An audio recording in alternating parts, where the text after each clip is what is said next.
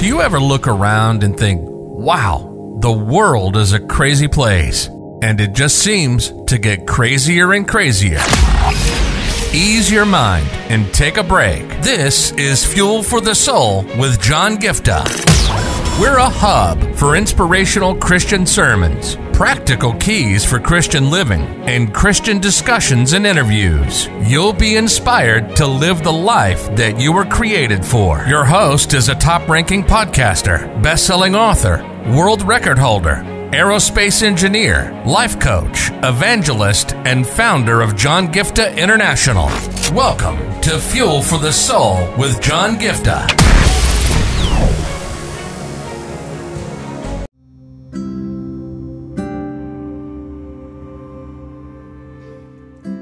I'm going to talk to you today about giving room for the Holy Spirit to change your plans.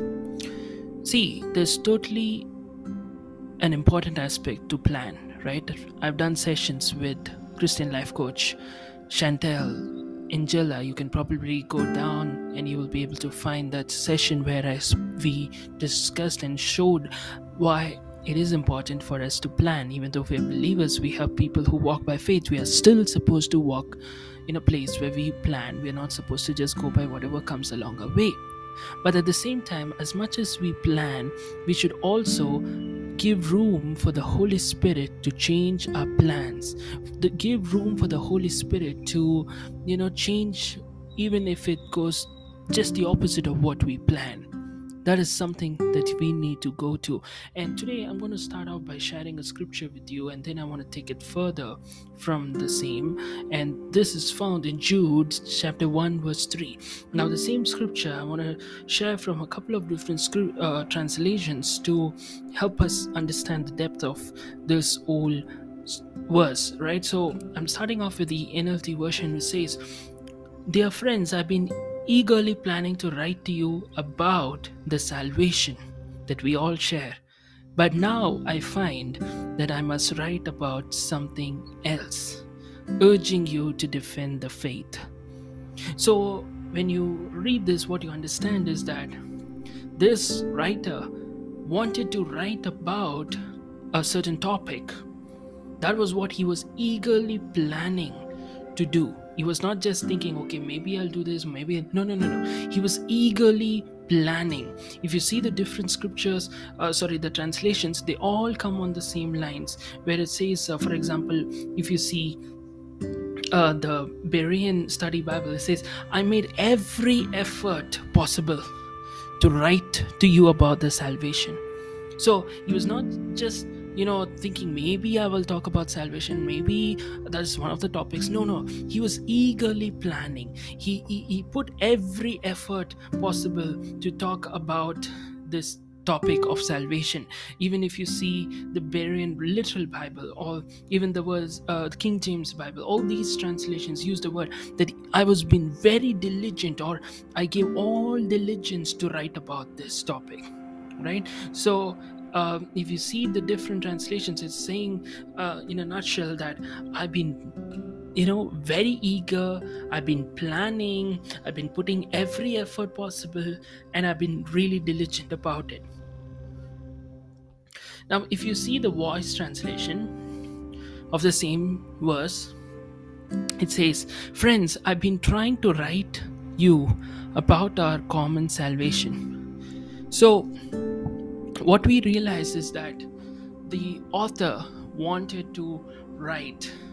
And as a writer or an author i can really understand the place that this author is mentioning here when he says, I've been trying to write about this. I've been really diligent. I've been going the extra mile. I've been putting every effort possible.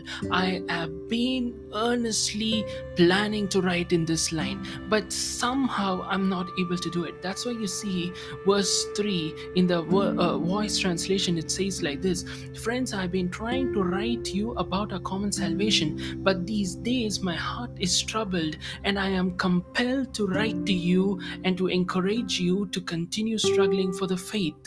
So, what you understand is that he was uh, planning on doing something, he had already gone the extra mile, putting every effort possible to go in that certain direction with regard to writing on a certain topic. But he sees that I've been trying to write, but I'm not able to.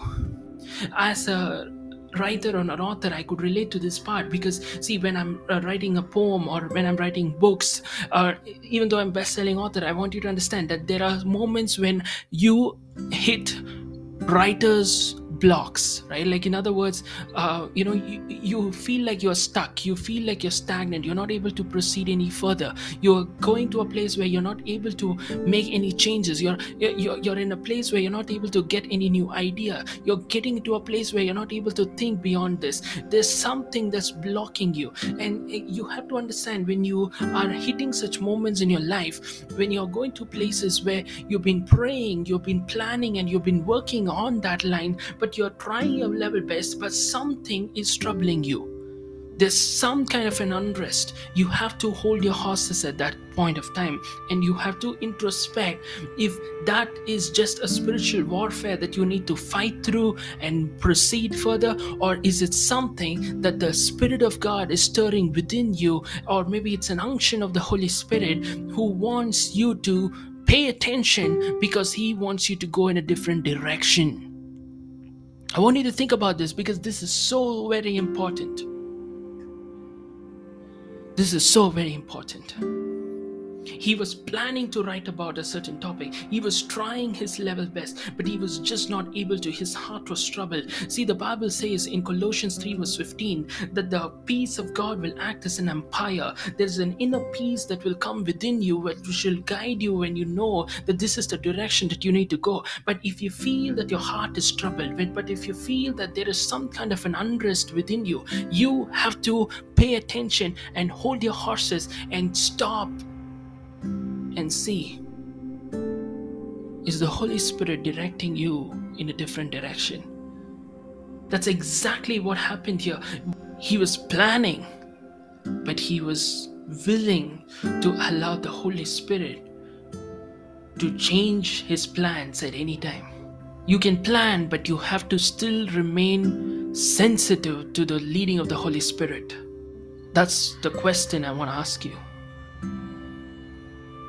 Are you sensitive to the leading of the Holy Spirit? Can the Holy Spirit change your plans? Can He change the direction of your life at any point of time? But, John, I put so much of effort. That's exactly what Jude did. That's why I shared different scriptures to tell you. He put every effort possible to talk about certain topic, but he just couldn't do it. That's where you learn to trust. Okay i know this is what i put so much of effort in. This is the direction i wanted to go. This is the plan i wanted to make. Maybe anything in your life maybe your business or career or relationships or ministry or personal habits or anything of the sort. You planned you, you you wanted to go in a certain direction but the holy spirit wants you to go in a different direction. Are you willing to obey his leading I just want to let you know that in my life, with regard to being a minister of the gospel, right? There are times, okay, I would have planned and prepared, okay, this is the sermon, this is what I want to do. But sometimes I would feel the leading of the Spirit to go in a different direction. And there were times when I, you know, said, oh, no, no, no, no, this is the best message I can preach for this kind of an audience. I'm not going to change any of that. And I would go and I would preach. See, of course, God will you know ensure that your uh, effort will not go in vain. All of that is true but you know there, there were times i would just feel like oh my goodness maybe i feel so unfulfilled or maybe i should have obeyed the um, voice of god. So there were times i would uh, prepared for a certain meeting with a certain message but when i go there the lord would direct me to preach on something totally different and i would just obey the leading of the spirit that is the place I encourage you to be sensitive enough to do however the Holy Spirit leads you, however He wants to direct your steps. you can prepare, you can plan, you can be earnest about it, you can be so eager about it, diligent about it, and you will put every effort towards it. But still, if the Holy Spirit wants you to go in a different direction, be sensitive enough and obedient enough to say yes to His leading. And I'm sure that it will be a greater blessing eventually as well. God bless you.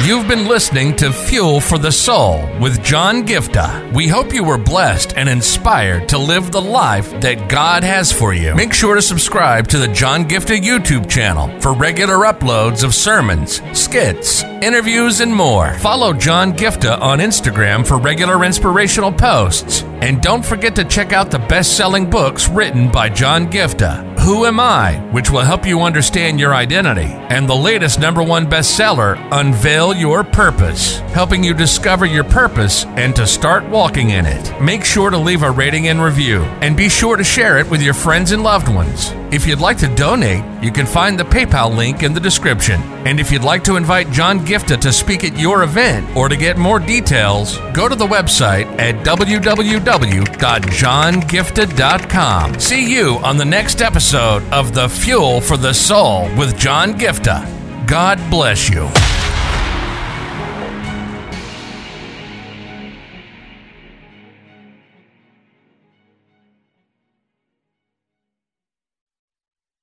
If your heart stops beating now, do you know where you're going? If you came face to face with death now, do you know where you're going? And this is not a message of condemnation, this is a message of hope. There is a God who loves you so much. He sent His only Son, Jesus Christ, to come down and pay a heavy price by shedding every drop of His blood on the cross. Thank you for dying for my sins.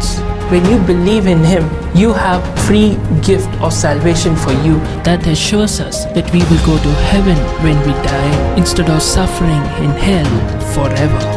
I just encourage you today to make the simple step of faith and say, Jesus, I thank you for what you did on the cross. Thank you for giving me this gift of eternal life.